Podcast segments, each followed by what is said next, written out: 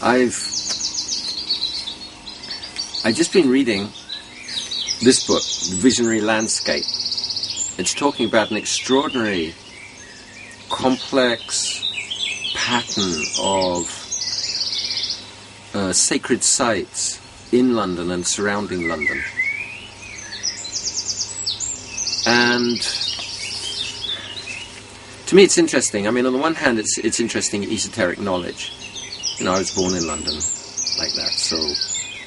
And I, I do have a strong sense of the mystical traditions in England, like so, uh, Stonehenge is obviously a place of deep mystery. So many people are really uh, fascinated by Stonehenge, the meaning, significance of Stonehenge, and the Arthurian legend. I was, you know, as a young as a youngster, I was really fascinated by King Arthur. I read King Arthur legends, and it seems to me they're unique.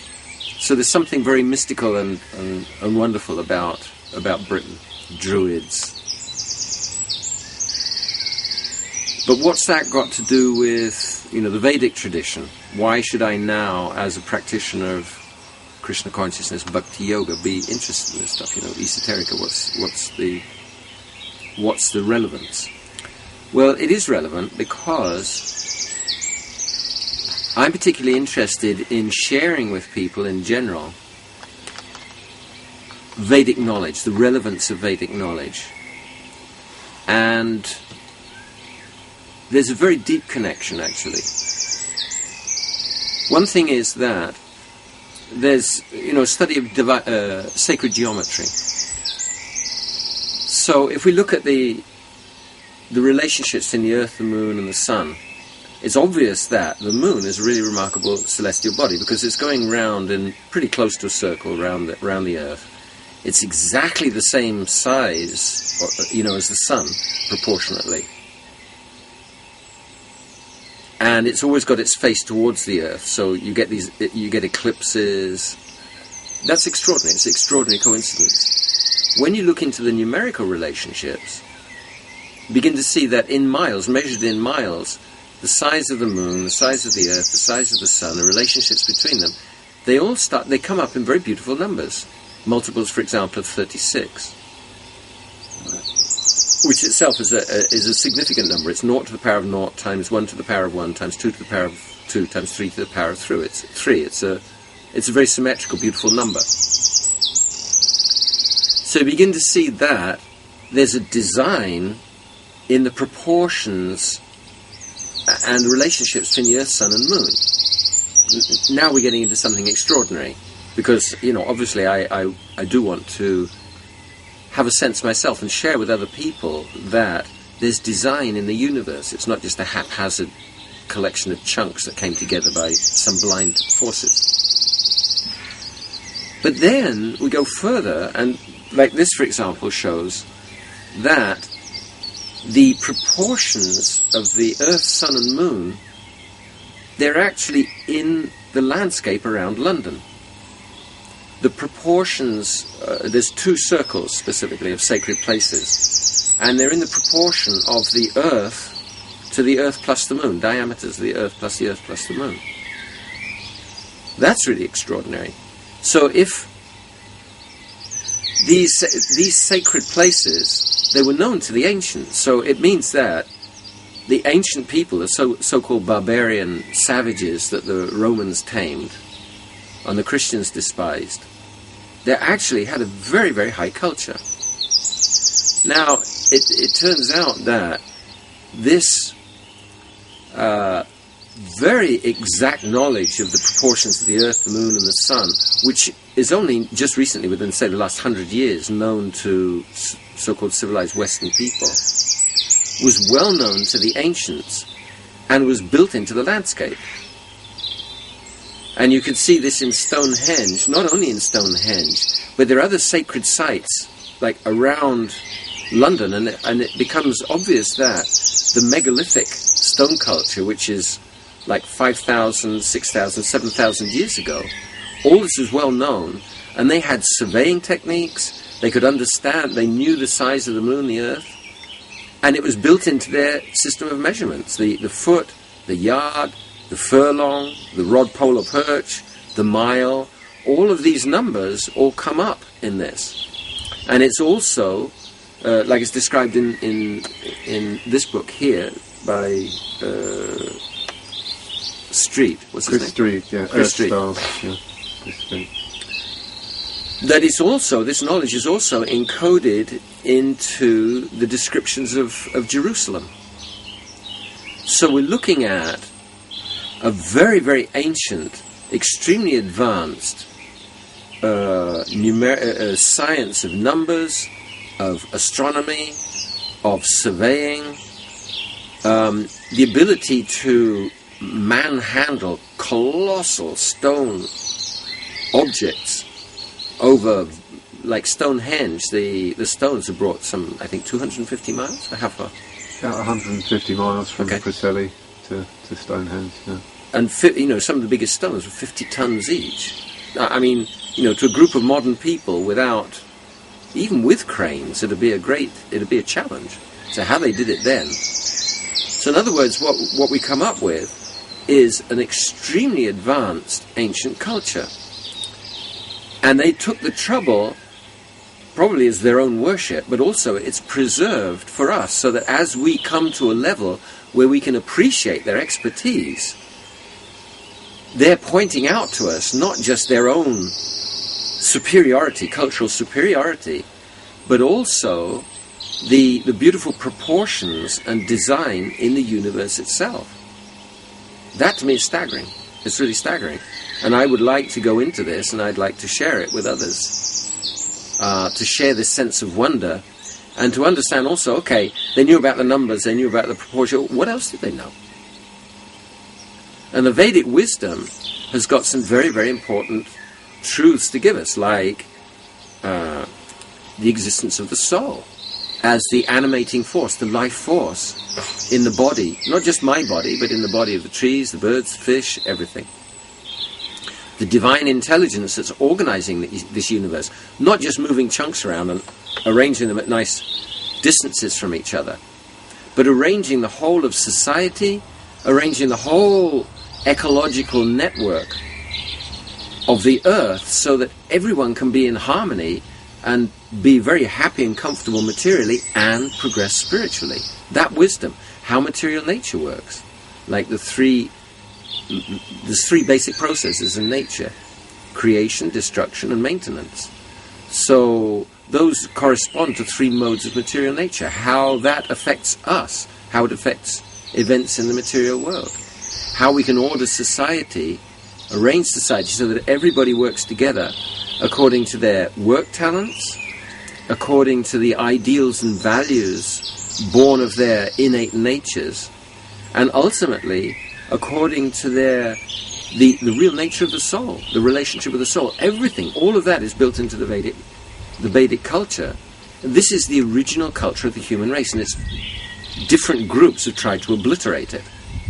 Different cultural groups, political groups, religious groups, you know, blank out the pagans.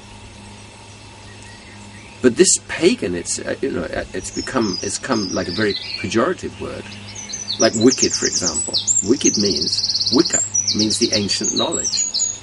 So it's time to reinstate this very beautiful, very significant, very important, very essential ancient knowledge and begin to live it once more. Probably in small communities at first, but this this is actually the way forward. This is the, the way of the future. So with these stone circles, we can see they've been quite well preserved in England and in some places in Europe, but it, it's it's come to light in the last few decades that these stone circles, same things, dolmens, menhirs, uh, huge megaliths, they've also been found in Australia, the Americas, India, in India, Russia, all over the planet basically, and with consistent dimensions, proportions, units of measurement across the planet in countries that we're told had no communication until very recently. Right. But these these megalithic uh, structures were built yeah, around, uh, from what I can understand, about five, four, five, six thousand years ago. Um, and of course, the Vedic version of history is that there was a a global culture then, and and from my recent understanding, that the culture that we refer to as Celtic culture um, and the Druids, that it, it's very clear now from the the parallels that have, that have been brought out that the Celtic culture was actually Vedic culture, and that the Druids were actually the same as the Brahmins or, or the or the sannyasis. Sannyasis. So could you So say I'm some- like a druid.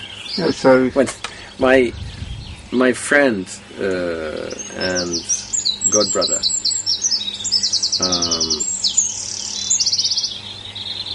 he he like explained this that the original the original culture in Britain was pure Vedic.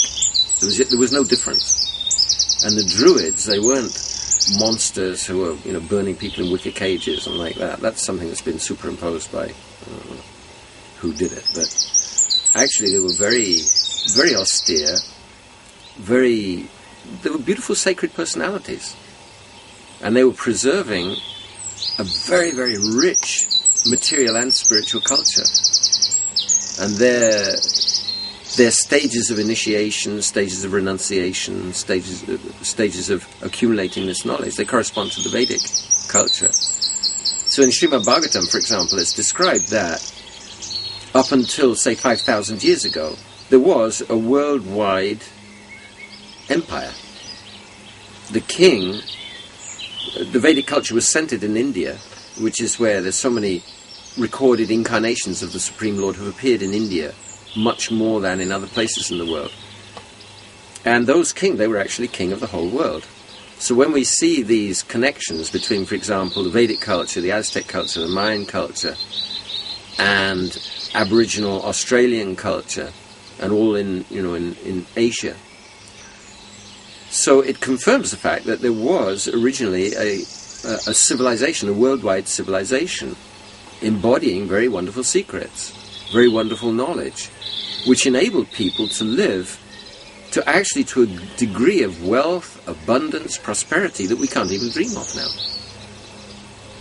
I mean, India, for example, you know, it's it's poor, supposedly a poor country now, but before the, the Muslims and the and the British pillaged India, it was the most fabulously wealthy country in the world. I mean, we couldn't dream of it. We couldn't dream of the riches in India. And that came because people were living in harmony with the natural laws. And especially society was set up, you had the kings. The kings were, they were sacred kings. But they weren't just despots, because they, they, they governed under the direction of the brahmanas, like the druids. And the druids were very renounced, very renounced, or the, the, the brahmanas, they were very renounced. So you couldn't bribe them in those days.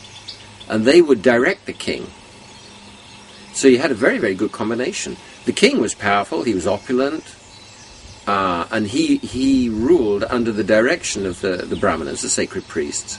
And then when the king came to, say, age 50, his son was already at an age to come to the throne. The king would just enthrone the son, he'd go off and go, go off to the forest and practice austerities. That was expected. It wasn't expected that they would hang on to their positions until their last tottering days. And how far back in history does this system go? The the Kurukshetra, the the Vedic period, like the cycles. Now we're now in what's called Kali Yuga, which go which lasts for 4,000 432,000 years, and the age before that, that's the the Iron Age, and the age before that was known as the Copper Age, or uh, Dwapara Yuga. Bronze Age. Bronze Age, couldn't say, yeah. So that ended about 5,000 years ago. It can be it can be dated quite accurately by astronomical calculations based on the descriptions in the Mahabharata. Mahabharata is the largest book in, in human culture. It's 800,000 four-line verses. It includes the Bhagavad Gita. So it describes eclipses, the positions of the planets, and it's I I don't remember the exact date. I think it's uh, three thousand something like three thousand and twenty-seven BC, something like that.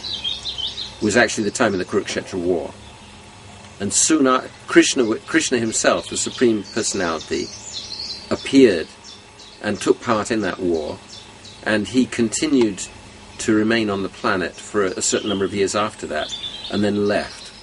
And at that point, Dwapar Yuga, that age, the Bronze Age, Copper Age, came to an end, and then the Iron Age started. So we know that Stonehenge, for example, example dates back what four, five, six thousand years, and the meth- megalithic, uh, the megalithic structures in Wales, for example, they go back another thousand or two thousand years beyond that. So we're looking at a very ancient culture, very ancient culture, which is already into the Vedic times, which is beyond the beginning of modern recorded history. I don't know when the, you know, like the Babylonians or Chaldeans came, but this, the Vedic, these structures predate uh, modern history. I believe it was about 4000 BC that the, the Babylonian culture just appeared to have just arrived, just sprang up out of nowhere. Right. So that suggests that there wasn't a gradual evolution; it was given. Like the like the Egyptian culture, it just seemed to appear complete. There, there doesn't seem to be evidence of it, it evolving to its its high state. Well, in the in the Vedic tradition, it's stated that the Egyptians they were actually kshatriyas, means they were kings who fled from India, and so they were bringing with them an already developed culture. The the Egyptian and and people are more and more they're coming to understand that you know where previously it was thought that the Greeks were the origin of European culture, actually the debt that the Greeks had to the Indian culture is now being appreciated. So was it just simply the effect of time that caused this, this obviously superior ideal system? Was it just the effect of time that caused it to, to come to an end? Time has a degrading influence.